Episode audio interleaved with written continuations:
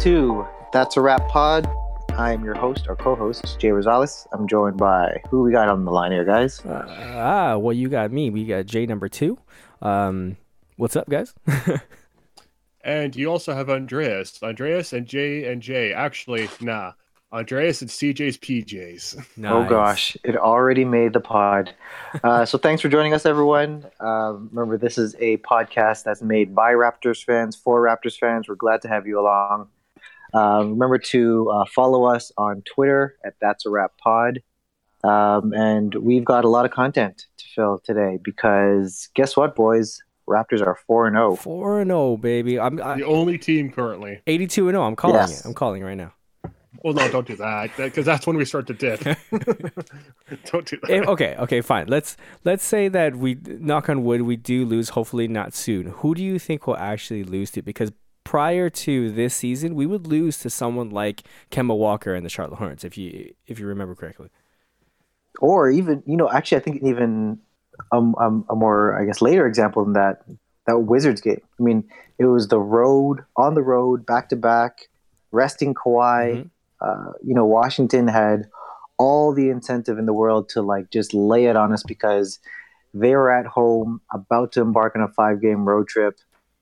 They want to get the revenge on the team that eliminated them. Like everything was just perfect for them to pull out the victory, and still we pulled it out. Yeah. Well, but more on that amazing loss of theirs in a minute. But um, we the Raptors, I guess, because they did so well in the East, have had a really rough schedule, but they've been pulling it off because uh, we'll get into the games we've won in a second. But if you're asking about who I think we're going to lose to, we face the Timberwolves tomorrow, probably today by the time this podcast is up. The Mavericks, which are a little bit revamped, so we'll see how, how that goes. Um, Yanni Antetokounmpo and the Bucks, the 76ers, maybe the Bucks are the 76ers, I'm not sure yeah, you can make the case for for a lot of those teams. Um, but I think what what what helps for Raptors fans, I guess, if it puts you at ease, is first of all, we're by the end of this week, by the end of that Mavs game on Friday, we will have already played five home games in the first nine regular season days.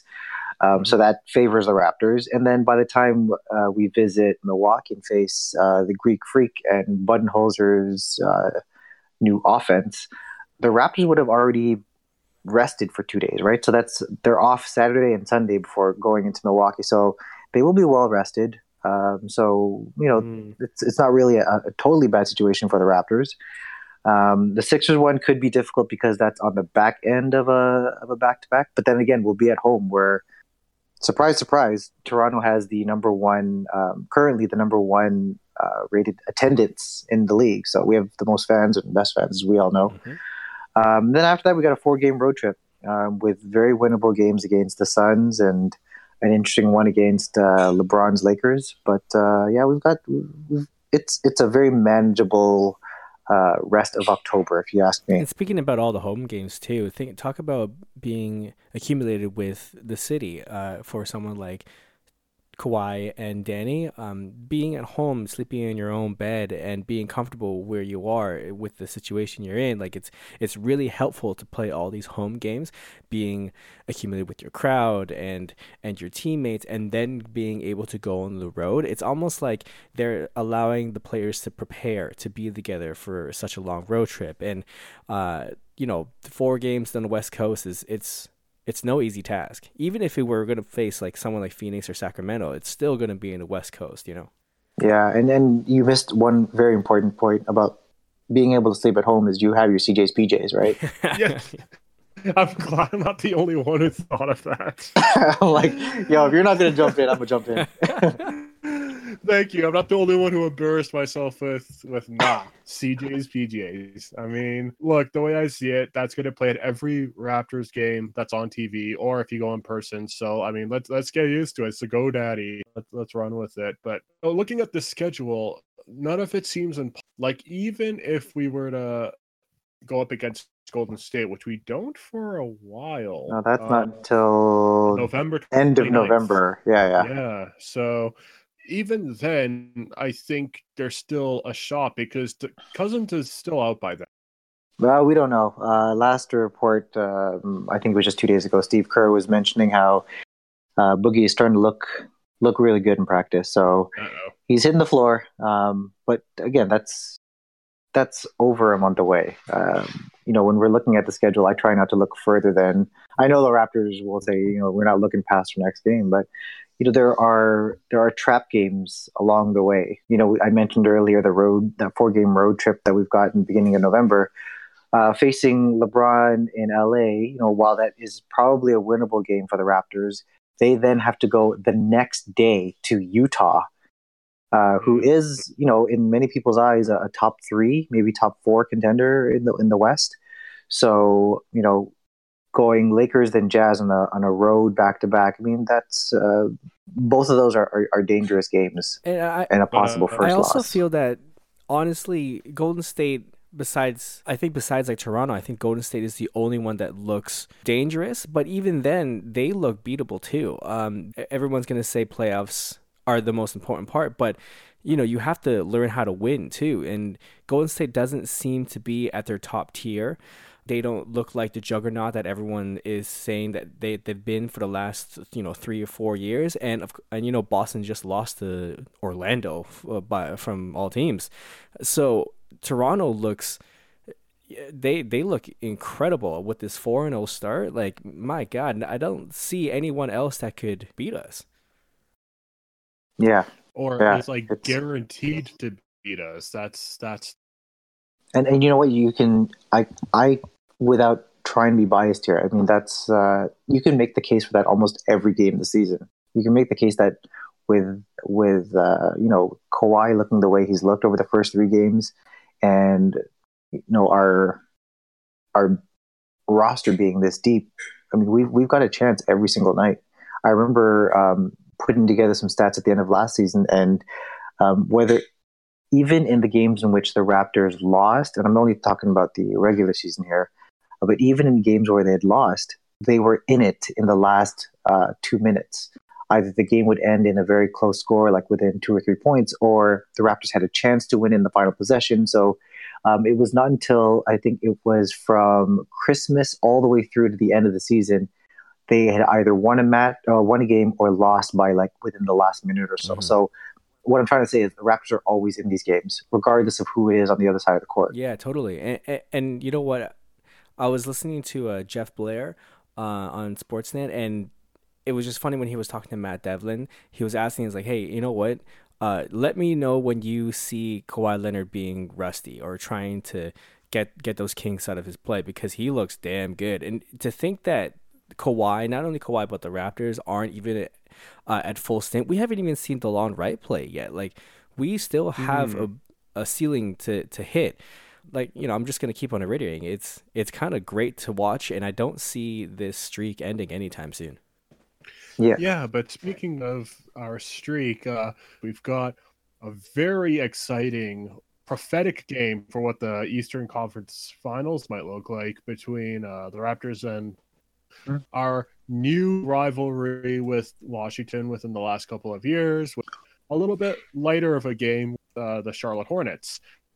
Um, all three were interesting and fun in their own right. Uh, one was full of finesse, one was a little uneasy feeling because we saw a, a, couple of kinks and moments of rust, and the last one was fun and not serious at all in any way. I mean, what are these three games that we faced in, within this week?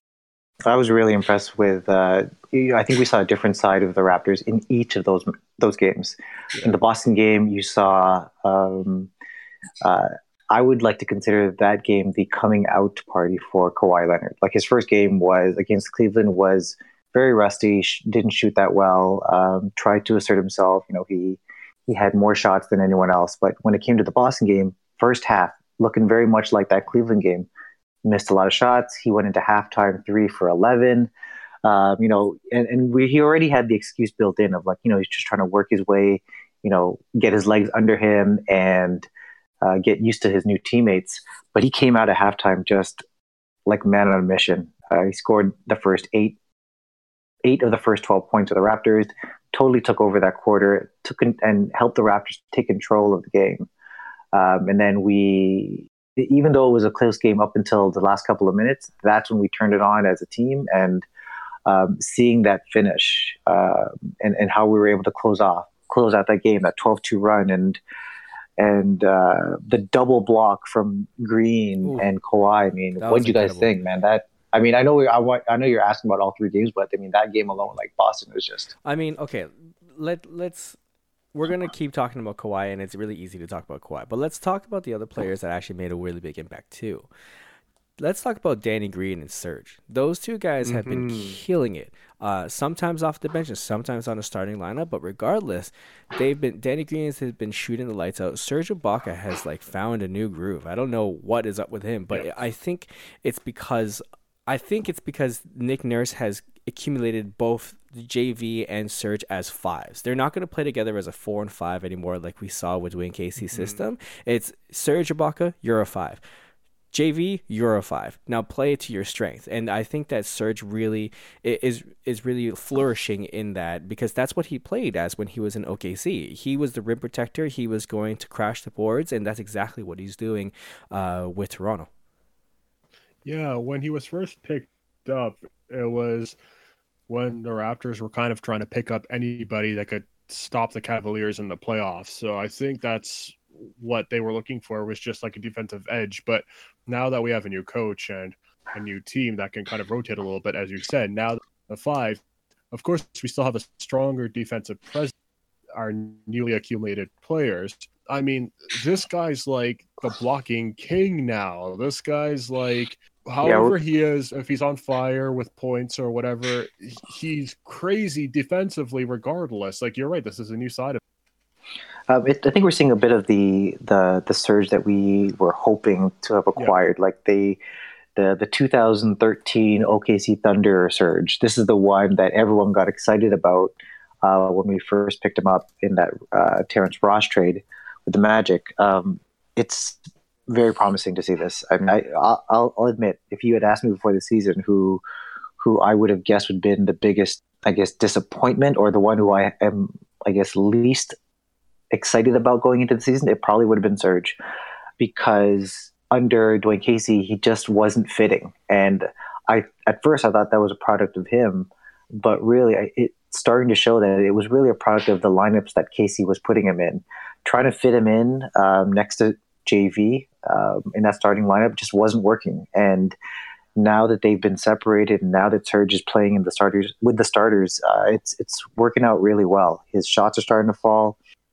Um, you know, having those versatile uh, wings on the perimeter have has allowed him to guard the rim and protect the rim at a much easier uh, rate. Whereas before, when DeMar DeRozan, let's say, for example, was on the perimeter and his man blow by him, um, that left Ibaka kind of, uh, you know, in in in catch up mode. Whereas now, you know, we it, it's hard for anyone to really get by our perimeter guys, so he can just kind of wait there and and get his blocks when, whenever he can, help out on the weak side. So yeah, again, very promising to see uh, Serge. But I just mentioned also our new wings. So like uh, talk about Danny Green, guys. Like he's like I think he's the plus minus leader of the NBA or something to that. He's been incredible. Yeah, he's been yeah, shooting the lights out. Goddamn. He's absolutely crazy, and it's not even just the shooting the lights out. Which when we picked up somebody like CJ Miles, I think we were hoping for somebody as crazily consistent as Danny Green. But now we have a Danny Green. Like this guy is not just consistent offensively, but defensively, I mean, you brought up the double block, of course, which uh, both of the Popovich boys were there, Kawhi and, and Danny, but that just goes to show that Danny is almost a steal that we got in this trade. Like, absolutely, he wasn't even the main focal point. And I remember we were excited when we first got him, but you you never know because like Ibaka in a new lineup with, under a new coach, sometimes these things just don't meld the way that you think they will. But no, I think he was an absolute steal because no disrespect to Poeltl. Poeltl's a good player, but Green is a great player. And I, I honestly think we, we ran away with an extra, a little bit of extra than we were anticipating. Yeah, I feel like not only Danny Green is is accumulating himself into um, such a great player for us, but he's such a good locker room presence. I feel as well. Like even mm. when you listen to him in his post interviews, like he he talks like a veteran for sure, and and he knows. I, I don't know about you guys, but sometimes when I see the post interviews, I like to see whose locker is beside each other, and I think Danny Green is beside OG and Norman Powell. And I wouldn't put anybody else there beside him to soak up the the experience that Danny Green has than someone like Norman Powell. Um, when Norm plays, uh, in previous years, you can tell that he's been really nervous and really uh, he's tried to force a lot of things. But now uh, I feel like um, because of Delon Wright uh, and his injury, Norman has to uh, step in and take a few minutes of that. And I just feel like because of his his freedom, Danny Danny Green's influence on Norm, I also feel like Norman Powell is playing really well under the wing of Danny Green. Yeah, that's a great point. Um, Norm has looked like uh, a little bit of the Norm of two years ago and three years ago. Uh, a lot more assertive, is making better decisions. Like we will still see the occasional uh, mental breakdowns of of um, you know rushing some shots or missing a defensive assignment, um, but there have been more positive signs this season than already that I've seen this season than I have uh, last year, where he was really much, pretty much deemed a, a, disappointment. And yeah, you're right. I mean, I didn't even notice that. Like, I didn't notice that his his locker was near or even next to Danny Green, and that's it, the kind of um, it's one of the little things that I guess people don't really think about is, you know, you've got two quiet guys, and OG and, and, and Norm, and yeah, they can just totally soak it up from from whatever Danny can can hand down to them. It's also kind of interesting because Kyle doesn't have anybody beside him anymore. DeMar's locker is not taken yet. Oh, oh really? Yeah, it's blank. It's it's available for Jimmy Butler. oh, oh maybe. Oh, gosh. Let's not go down that road again because that's not happening. But no, you know what? You know what? I'm going to steal this opportunity to throw in a, a little mini hot take here. Yeah. I cannot think of any deal. I, I know I was I throw I've obviously had some fun with the trade machine and tried to figure out any deal that would make sense. I cannot for the life of me think of any deal that would actually benefit the Raptors. Before the yeah. season, or even last week, I was thinking, okay, as long as Powell plays well, as long as Ibaka plays well, we can package those two up and whatever. But you know what? I don't want to get rid of them. I like the way our team is, is currently con- constructed. There's there's no way I see Butler fitting in where I feel like it is actually good for the short term. Actually, it would be really good in the short term. But in the long term, I mean, his his contract and what that would entail, I mean, that would be, I, I don't know. I, I'm going off tangent here. I just wanted to let you guys know that I'm not. Uh, I I I've already thrown it out of my mind the possibility of us trying to acquire Butler.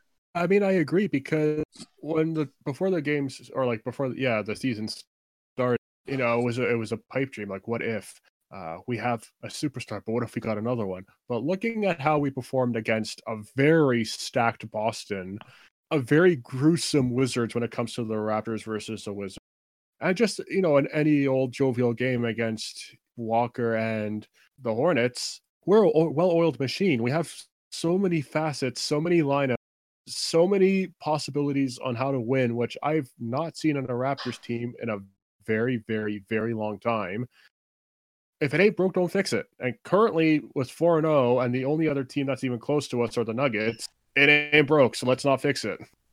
Yeah, man. And yeah, it's look, it's looking really good. Yeah. I, I wanted to step in with Kyle, going back on yep. his tangent actually, because that he his locker beside his locker is empty. Do you think that he requested that. Do you think because of his respect and his friendship with DeMar, he didn't want anybody on his side or in his locker? Because the it, it went viral. I don't know if you saw that video of uh, Kyle doing his handshake without DeMar. Um, yeah. Pre-game, he had an interview Single with. Tier. Yeah, he had that little interview with NBA TV after the uh, Wizards game, and he said, "You know what? That's my dog. That's gonna be my uh, friend for life," and and that it's more of a superstition thing because all NBA players have their own routine going through all the superstitions. So I'm wondering if you guys think that Kyle requested for nobody to sit beside him in the locker room.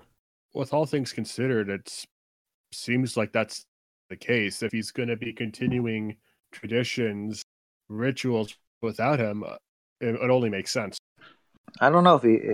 I don't know if that's. Um, I don't know really what to think about this. I, I want to say that that is uh, was not his request, and I'd like to think that that was just um, maybe a coincidence. I don't know. It, it's hard to say because he said all the right. He he has said all the right things in terms of, you know, wanting to move forward. Yeah, DeRozan's my guy, but you know, we we this is this is my job, right? Like, you know, people aren't working with their friends all the time, so like, it's cool. Like, I I, I still talk to him every night and whatever. So, in the locker room, you know, it's this is his job as a Raptor. So if if he's gonna be in the middle of two Raptors or if he's off by himself. Like he he's a professional. So I I'd like to think that that's not on purpose and that just happened to happen. Um, but yeah, I guess that's that's that's how I see it. That's fair. Um, speaking of Lowry, I mean, he didn't win um, Player of the Week. That went to Kemba Walker, but I'd argue that he should have. I mean, looking at his stats right now, he's averaging twenty one point five points per game. League average is ten point four, and he's he's averaging 10 assists per game. He's averaging 78.6% free throw percentage and the most highlighted one, 57.7% three pointers. So I think that he, he, definitely should have won player of the week, just saying. Another thing to consider though is Kemba Walker did average more. He had the highest average in the league. Sure. What he didn't have though are the wins. Mm-hmm. And the way I see it, you can score so much, you can do whatever, but if you're not pulling out with with the dub, yes, it's an amazing feed and all of that. And I think Walker is a terrific player. In fact, I think he's marginally an underrated player. Perhaps this year he'll probably finally get his his just desserts. Lowry had the had the win though, so it's like with all of these points that Walker got and these assists and everything, he it was him fighting as a lone wolf try to hold up his team, but uh, did they contribute to wins? Not always. With Lowry, they did because you saw the performance and other players and everything. So I'm just saying, like, the fact that the Joker, uh, Jokic on the West got it, that makes sense because what are they? A hot streak. You know, he he is the second player ever to have a perfect triple double alongside Wilt Chamberlain, which is nuts. That's crazy. But the fact is they still won. They're three and zero oh right now, and they're probably going to win tonight's game as well because they're facing what the so. In that reason alone, I do agree. I even though Walker had better stats, Lowry had the wins, and I, I would even more important. I would even say that Kemba Walker had like I mean just just list, like what what Jay already outlined, right? I mean, um, all of those stats are outstanding. Yeah, mm-hmm. sure. Walker has more points. That's it, right? Um, if we're if we're going to be looking at records, you've got three teams to choose from who finished last week in the East uh, with a perfect record. You got the Raptors, you got the Pistons. Hey, Casey, and the Bucks. So I mean, it was the Bucks, right? I believe it was the Bucks. I think Bucks so. We'll see yeah. about the Pistons record. They're currently tied 120, and there's 30 seconds left, so it's a bit of a nail biter. Um, but I mean, back to to. But you're right. But to the point of like where we're talking about, you know, this is the player of the week for last week, right? So all the games that ended on Sunday. And those were the three East teams that you, you probably could have chosen from. Um, you know, I would have, the only reason I would have gone with something like a, a Walker is if like he did everything in his power and they still lost and it was something incredible like that. But you know, it, I, I, the reason, I, the real reason I think Lowry didn't get it is because if I believe there is a vote on this, and if anything, it was like the votes were split between Lowry and Kawhi. When really, mm. I mean, advanced stats will tell you that easily it was Lowry's been the best player for the for the Raptors, but yeah, no doubt. He, my guess is he probably lost some votes to to Kawhi, whereas Kemba's not splitting votes with anybody really, right? Um, and one more quick Lowry stat um, from NBA.com. Uh, they we, we were already mentioning the assists per game, right? He's at what I think Jay, you were saying is ten per game, right? Uh, he's ten assists 10. per game. Yeah, and that's I think ranked second in the league or something like that. Um, but it's the way those assists have been distributed. If you look at how those break down per game, he does not contribute even two assists to a single person. So, in other words, he is distributing those 10 assists per game to, on average, about six people per game. Hmm. Uh, so, he is really spreading the wealth. It's not just, okay, I'm going to give it to Kawhi and he'll rack up the points. No, I mean, yeah, Kawhi is the one who who has earned him the most assists, but it's only 1.8. He's been getting assists to JV and o- OG, and like it's it's so spread out. It's amazing, and that is the real true leadership that we're seeing from him.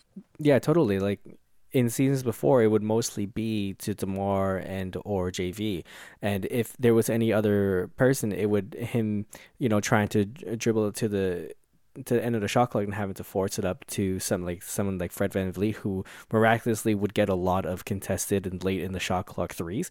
But now it's like, okay, I'm gonna drop it down to Siakam because he's gonna run a floor. I'm gonna drop it down to Serge because there's a mismatch. I'm gonna drop it to Kawhi because you know he can shoot a three with a hand in his face. Like he's been distributing to everybody on the floor, getting everybody involved, and that's what I feel like a true leader does. Kemba, yeah, he's a really really good and uh, definitely an underrated player. That's for damn sure. But it is mostly points and threes. So if you're talking about a mm-hmm. real leader, a real MVP for a team, you got to give it to Kyle. And that's not just being biased there. It's just saying Kawhi is going to he's going to get all the spotlight and for for good reason. But if you're if you're going to say somebody who is going to lead the team, Kyle is that person. And if I would go even further, if there was ever a coach of the month or coach of the week, I would say you got to give it to Nick Nurse, man. Especially he stepped up to the plate with so much pressure. This team that he was handed, the new players and new keys. How much should we have to learn? What was Casey good at? What was Casey flawed with? What is this bare basics team that we have? And with the improvement we see in players like Ibaka, the proof's in the pudding. Like, and we, we, we've got four games in a row now with four different starting lineups. That, that's if that's true. not if that's not a mark of of some amazing coaching, right? I mean, he's uh, he's made the right moves throughout the games. You know, the out of timeout uh, plays have been uh, amazing. Um, you know, against Boston, he made the right moves at the right times to combat um, Tatum's hot streaks. Um, you know, we, yeah, I agree. Like, and and I guess if we were to take that one step further, yeah, there's no coach of the week.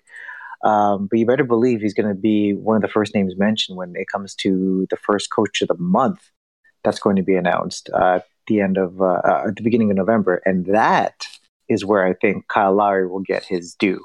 Hopefully, because uh, even like the Wizards game, where Kawhi effectively was rested the entire game.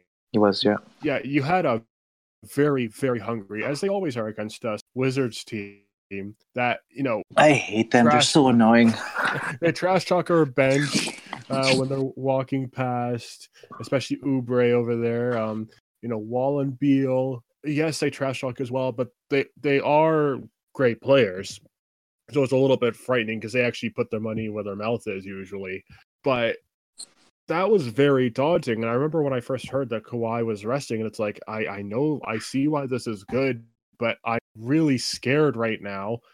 But Nick Nurse did everything in his power to make sure that we made up for it. It wasn't just a throwaway game, obviously, because this this is the kind of game we would have to never let it down because we would ha- hear about it until the next Wizards game that the Wizards beat us and we have Kawhi or you rested la di da.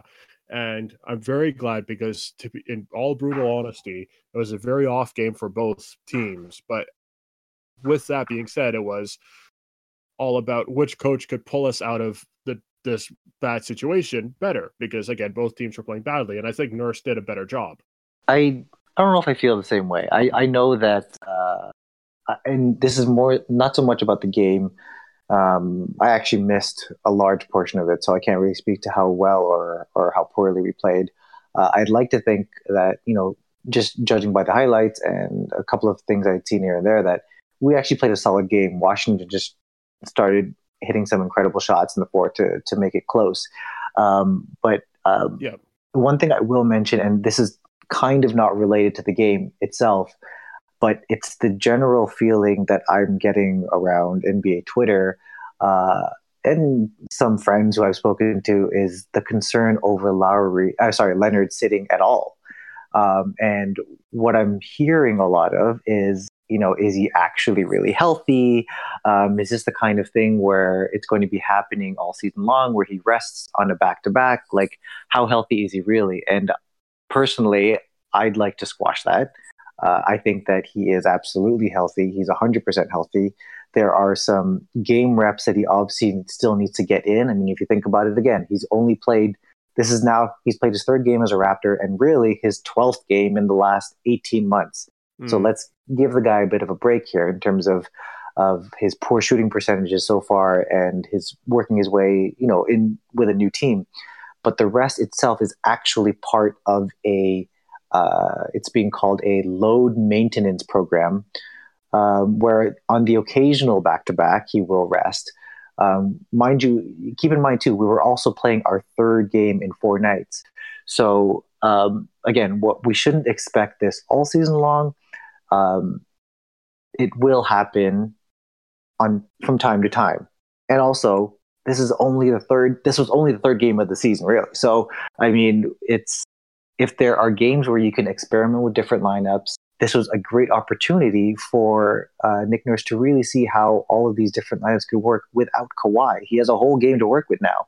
So, um, I, you know, as you can tell, you guys have been podcasting me for a while now. You know, I'm gla- the kind of guy who's glass half full, and yep.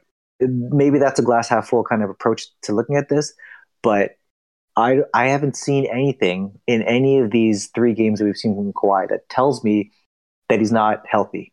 So I'm chalking it up to part of the load maintenance program and not anything else other than that. I don't even think you're a half glass full kind of person, which you are, but I think, and correct me if I'm wrong, I totally understand most sports fanatics as visceral, heartfelt fanatics.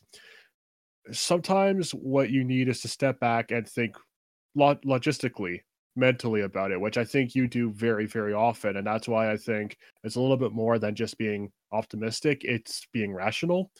Because a lot of people see Kawhi sitting out, and it's think about it sports, we talked about rituals that uh Kyle Lowry does. You know, it's luck, it's it's win or lose, it's black and white. Everything right. is I, I have to sit on lucky couch.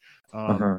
Uh, you know, bad news is, is bad news. There's never good news. Kawhi sits out for an entire year. Oh my God, now he's sitting out again. So people are always very quick, especially on Twitter, because Twitter, let's be honest, could be a whole series of mass hysteria when it comes to stuff like this. Like Kawhi sitting out. What? Oh my God. And people don't really read into it and they start to freak out because everybody else is freaking out.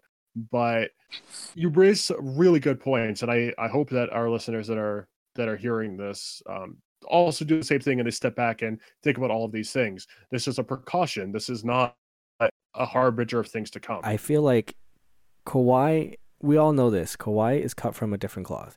He is a robot yeah. when it comes to, I feel like anything in life. But the one thing that we do know that he loves is basketball.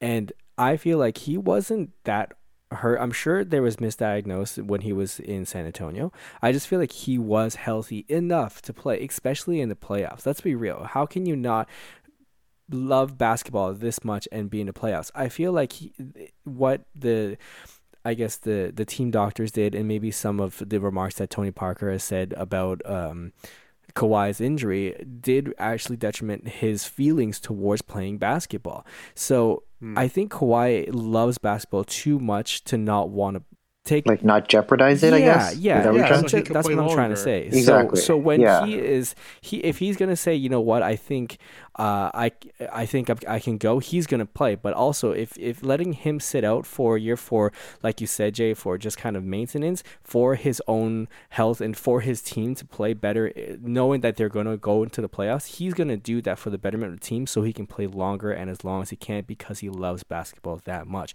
Remember, he was also he didn't travel with the team, so he was in Toronto getting treatment. I think he knew yep, that it was yep. for the betterment of the team. Yep. Yeah, and look and look look at how he came out against Charlotte. Yeah. He didn't travel with the team. He stayed after that Boston win. He stayed in town, played that Charlotte game. It was his best shooting performance as a Raptor. Nine of fourteen. He was very solid. He could have poured in more. Right? He only had twenty two points, but he played very few minutes. And uh, yeah, I mean that's that's kind of what we can expect to see more of throughout the season. I think the biggest problem people had is he doesn't talk a lot. He doesn't have a social media presence. He's not a mode so when people don't hear things like conjure up their own bad ideas, he's just fine. You know, his he's only focused on the game, and it's funny you bring up Charlotte because uh, a couple of things about Charlotte. First off, as he always does, he just did the the bare basics of what he had to do, and he showed up when he when he could shoot a three. He shot a three. He didn't do it just to do it arbitrarily, but he felt the need to. And he did. When he needed to bring it up, when he needed to dunk with some finesse, that was that. But it's interesting that you also bring up Charlotte because um, Charlotte, in a way, was was a bit of a test because it did have some sort of a San Antonio reunion. Of course, Parker was there. Uh, is it just me? Because did both of you watch the game, right? Yes, sir. Yep, yep. I saw Parker approaching Danny Green at the end of the game. Unless I blinked and I missed something, did he approach Kawhi or not? No, actually, I'm glad you brought that up. Kawhi shook no one's hand. He went straight out to work out. Now, is that because he's being disrespectful, or what I think is probably the case because he's a basketball machine and he needed to refuel? Uh, that's very, how do I say this, open to interpretation. Um, you know, just to give our listeners a bit of the, the background on this, um, back in March of this year, while they were still teammates, uh, Tony Parker was quoted as saying that uh, because he was he was suffering a quad injury, which was very similar to what uh, Kawhi Leonard was also um, out with. Uh, but Tony Parker was quoted as saying that it was the same kind of injury as Kawhi's, but mine was a hundred times worse. Of course, he's trying to allude to the fact that his injury was worse than Kawhi's, and yet he still played. He later said, you know, that was kind of taken out of context. But fast forward uh, to July, uh, sorry, to June when Kawhi first makes first made his trade uh, demands known. According to the Great Woj, uh, he said the last straw for Kawhi Leonard was Tony Parker's comments. So yeah, there's history there. Yeah, because I think a lot of what happened with Kawhi, and we probably talked about this in the first episode, was him trying to be safe, sit out, take care of himself, not become a Tracy McGrady or a Yao Ming, who are fantastic players who got plagued by their injuries. Either they had to retire early or they became, you know, bench warmers sooner than they would would have liked to have been. Like he didn't want to be plagued by injuries that just kept coming and coming and coming and coming and coming. So what started off as him trying to be safe through the toxicity of the player, the staff, the fan base, that that probably was the final straw because here you have a San Antonio veteran publicly accosting another another player, basically saying that he's I don't know, like like wimpy for it. I don't know, but yeah. I, I don't blame him for that being the final straw because you know you could only take so much. But you know, it's unfortunate that that Parker was like that. I get that he's frustrated, but you know, the Spurs, like the Raptors, are a family, family-based franchise, and I mean, I mean, I get it why you would need to um emancipate yourself. And and speak. It's funny you bring up the Spurs because I'm, I, I and I think I'm going to be guilty of this for the first little bit of the season in terms of like keeping up with how DeRozan is doing. He's, by the way, he's doing amazing. Mm-hmm. Um, last night, he helped his Spurs. Uh, I would like to think he exercised a few demons here um, by helping his new team defeat his old nemesis in LeBron James and the Lakers. Uh, LeBron is and his Lakers are now 0 and 3. Um, hmm. Any thoughts on this, guys? look, the Lakers have a number of things that need to be ironed out. Clearly, some of their decisions are going really well. You have JaVale McGee probably playing better than he's ever played. Um, because I know he had a bit more of a presence before the whole Shaqtin' a Fool thing kind of screwed him up. And of course, he. Oh, I'm. Oh, I have to cut. I have to cut you off here. I have to cut yes. you off here because yes. I, if you can, Jay, if you can bring up an old sound clip or whatever, I am 100% sure I said it maybe last episode, possibly two episodes ago. JaVale McGee this season could put up DeAndre Jordan type numbers. Because remember, he's got Rondo, he's got Ball, he's got LeBron. All he has to do is stand by the rim and just accept lobs all game long. And what has happened? What has it. happened, right? and as an aside, he is, yes, he is on my fantasy team. All right, sorry, go on. I'll, just, I'll just wrap it up quickly because I feel like we haven't heard from Jason too long. So I'll just wrap it up quickly. You do have foundation pieces, but there's already a lot of conflict. And of course, you know, we can allude to the Chris Paul, Rajon Rondo, Ingram fight. But even though that was what looked like a team fight, you know, between teams, I feel like there's a lot of internal conflict as well because already, and I don't know if either of you have noticed this, there's somewhat of a very subliminal power struggle between Rondo and James. James, obviously, a, a player that that likes to coach his team as well. I feel like have any of you noticed that Rondo kind of like likes to follow his trail and talk to the exact same players in order with an additional thing to say? Like he has to get the final word to be like, oh yeah, by the way, you know, just some extra expertise because I've got a championship ring too. Uh, this and this, this, this, and this. I totally think there's some power imbalance there between Rondo and and LeBron. What do you think, Jason? Do you think it's going to last? I, I, you know what, I see your point. I definitely see your point because Rondo has probably played with some of the best players in like our our generation. Generation, you would yeah. say, you know, with the KG and the Paul Pierce and Ray Allen, and now with LeBron James. Like, it, I know that there is an internal struggle when, because, okay, I'm not, I'm gonna, I'm not gonna be biased or anything. I'm not going to pointing fingers. I don't really like Rajon Rondo very much. I don't. He no. he's kind of like a to me a sleazy player, especially with his homophobic slur not just too long ago. And when you have mm. someone like oh, I forgot about that. Yeah, when you have someone like LeBron James, who's more of like a father figure, like you said, Andreas, like a head coach kind of figure, he's done well with the young players. Rajon Rondo is definitely going to come in there and be like, "Oh yeah, I, I have something to say too, for sure." And and he could say that he's he's standing up for his teammates, but you know that Rajon Rondo has a has had beef with Chris Paul before, so.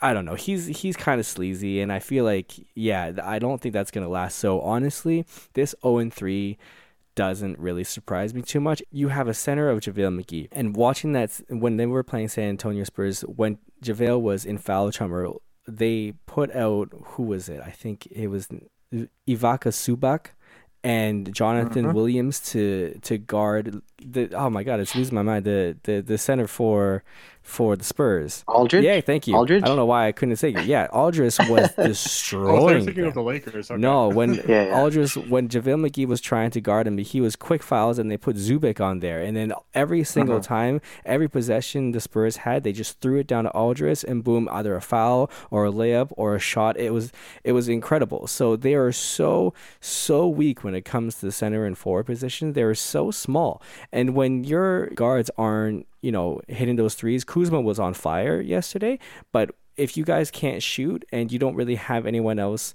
but James to score and facilitate, like 0 and 3 is not really surprising.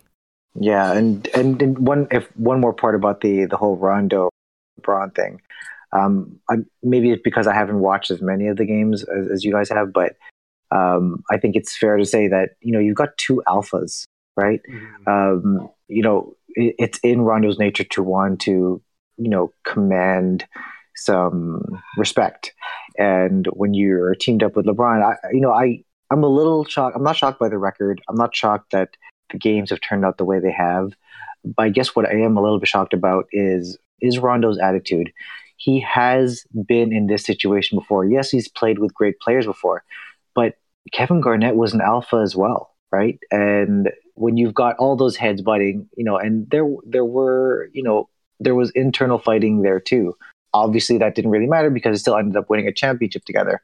Um, but when that was a different type of team, that team was filled with veterans, mm-hmm. whereas this Laker squad is uh, it's a mixed bag. You know, there there's some veterans here, but there are a lot of young guys, and they're going to be looking up to you and if they're getting mixed messages from the you know quote unquote father figure that LeBron is, or the the more combative style that Rondo seems to bring about, um, it's it's not good for the team. Um, and you know, I, I can't help but think about look forward to mid December and see where the Lakers are at because if they are nowhere near the uh, the playoffs, or if they're at least no, actually no, let's think of it this way: if they are near or in and around playoff range at around mid December, let's say they're hovering around the eighth spot, mid December is when you can start to trade the guys you signed in the summer.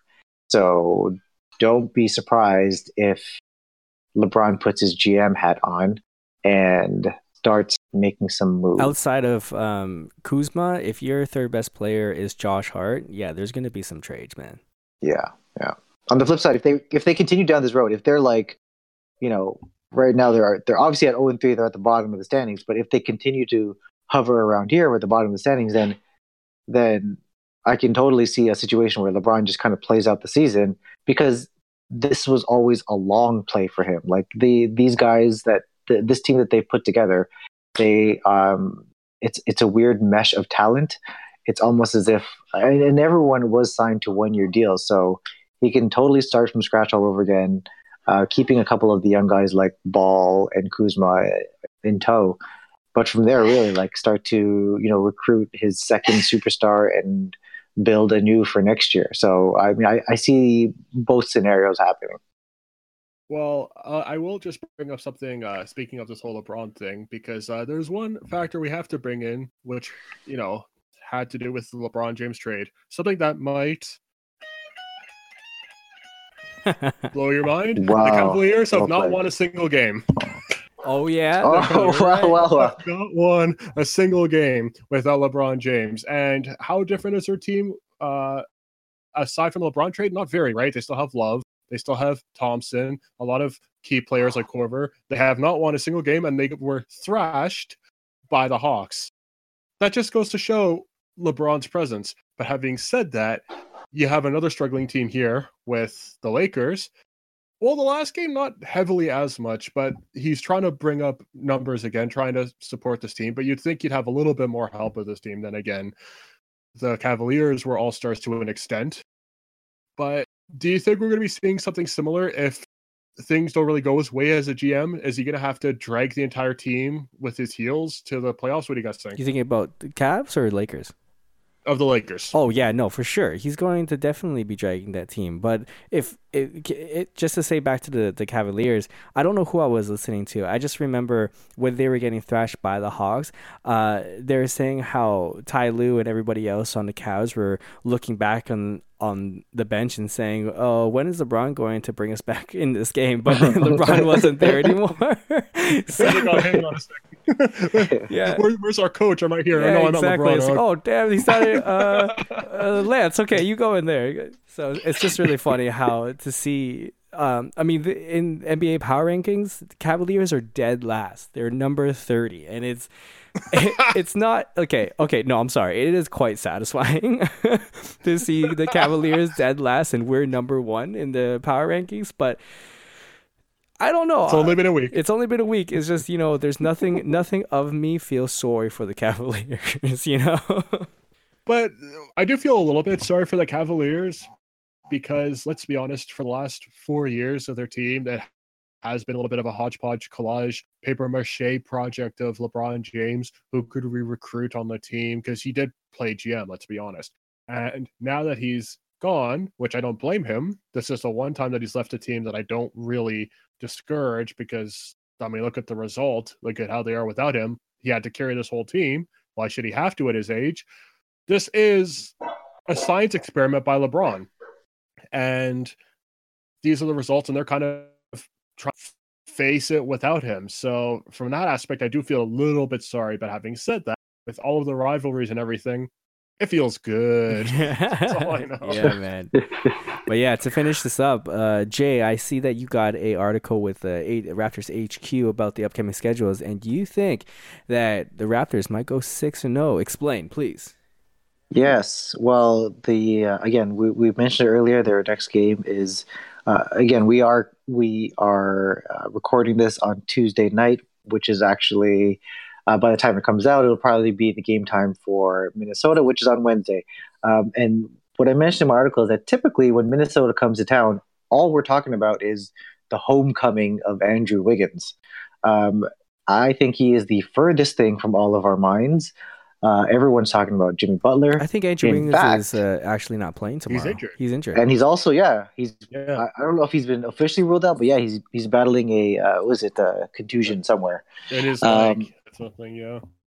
um, yeah and th- that uh, brings me to two points actually number one is everyone's talking about Butler and um, take this for for what it's worth but uh, you know Butler was FaceTiming yesterday with Kyle Lowry um, but I'm sure there's there's there's nothing to see there right um, and the other thing I'm going to bring up is um, this T Wolves team is very uh, uh, I don't know how to, what, how to say this, but like they're a very hard team to gauge, and that's probably an understatement. Um, of course, when you think about all of the off-court antics that have been going on with Butler and the team, but even looking at um, them on the court, it's been really weird.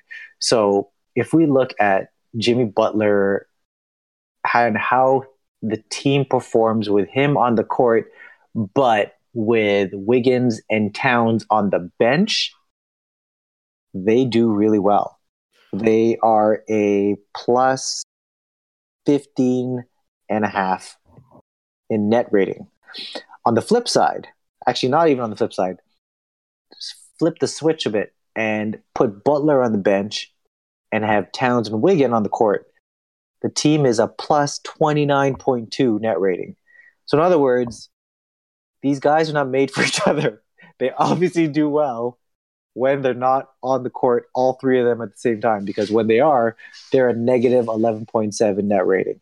So the team is a bit weird to keep track of. They're all over the place, um, which is why, I mean, this was not a hard prediction for me. Um, mm. uh, I predicted a, a Toronto win. I mean, mind you, when I wrote this on Sunday night, that was with the knowledge that Wiggins was playing. Now that he's not playing, not that, again, it's going to make that big of a difference my prediction is not going to change. Uh, maybe the, the the margin of victory will slightly more. But uh, do you guys feel the same? Uh, win tomorrow?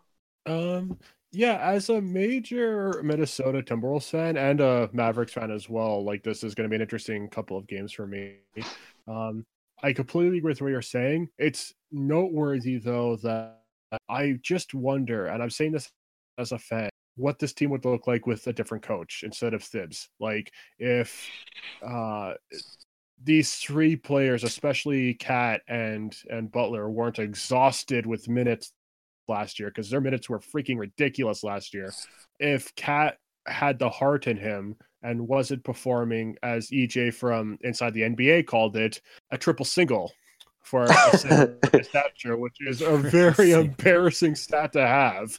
There's obviously talent here, but the heart's not. And because there's no heart, they do better when they're not all three on the court at the same time, as you were saying. So that side of it, it's it's a little heartbreaking. But if it keeps the streak going for the Raptors while the T Wolves figure it out, let it be a dub for the Raptors. What do you think, Jason? I think it's going to be closer than we think. Jimmy Butler is always has uh, the heart of the Raptors fans on on his fingertips, and for some reason or another, he always pulls it out.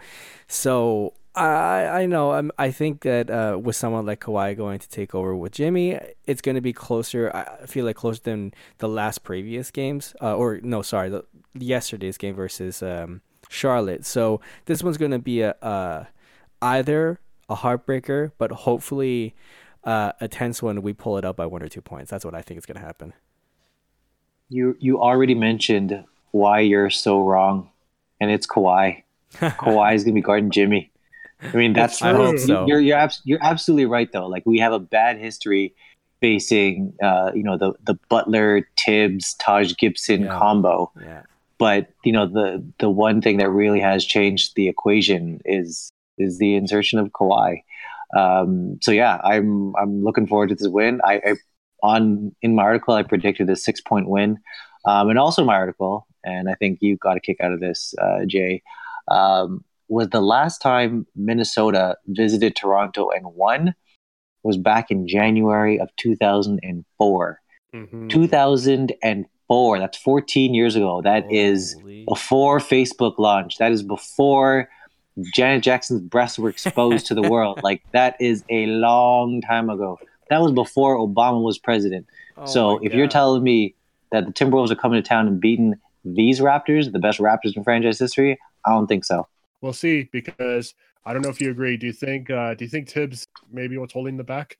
He's absolutely what's holding them back, but because he also is not just their coach, he's their GM. GM, right? That's never a good idea. It's it, there always that's, should that's be. Never a good I, idea. I don't like uh, you've seen it with uh, was it Stan Van Gundy with Detroit.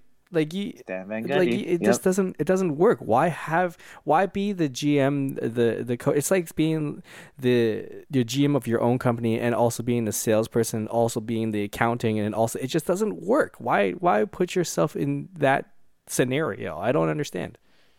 Speaking of Detroit, though, 133, 132 in overtime Detroit. Wow. against 76ers. Oh, Dwane Casey's doing Casey. well. three and zero. Doing well. Oh, three hold and on, hold oh. on. There, there, there's a there is a bit of a asterisk at that one though. I don't think Simmons played, so that's No, he Yeah. didn't. so. I mean, again, I'm not going to diminish the fact that you know they they did beat a solid you know playoff contending team. I'm just going to say, congrats, Casey. You're doing awesome. Hey man, Kawhi didn't play versus Washington.